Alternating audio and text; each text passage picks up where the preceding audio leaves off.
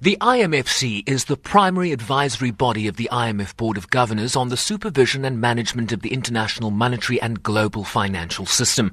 One of its main concerns is being responsive to unfolding events that may disrupt the international financial system, as was experienced with the global recession that began in 2007.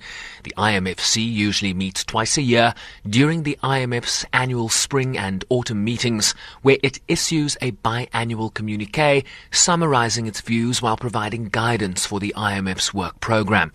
The IMFC has 24 members comprising central bank governors and ministers drawn from the fund's 189 member countries.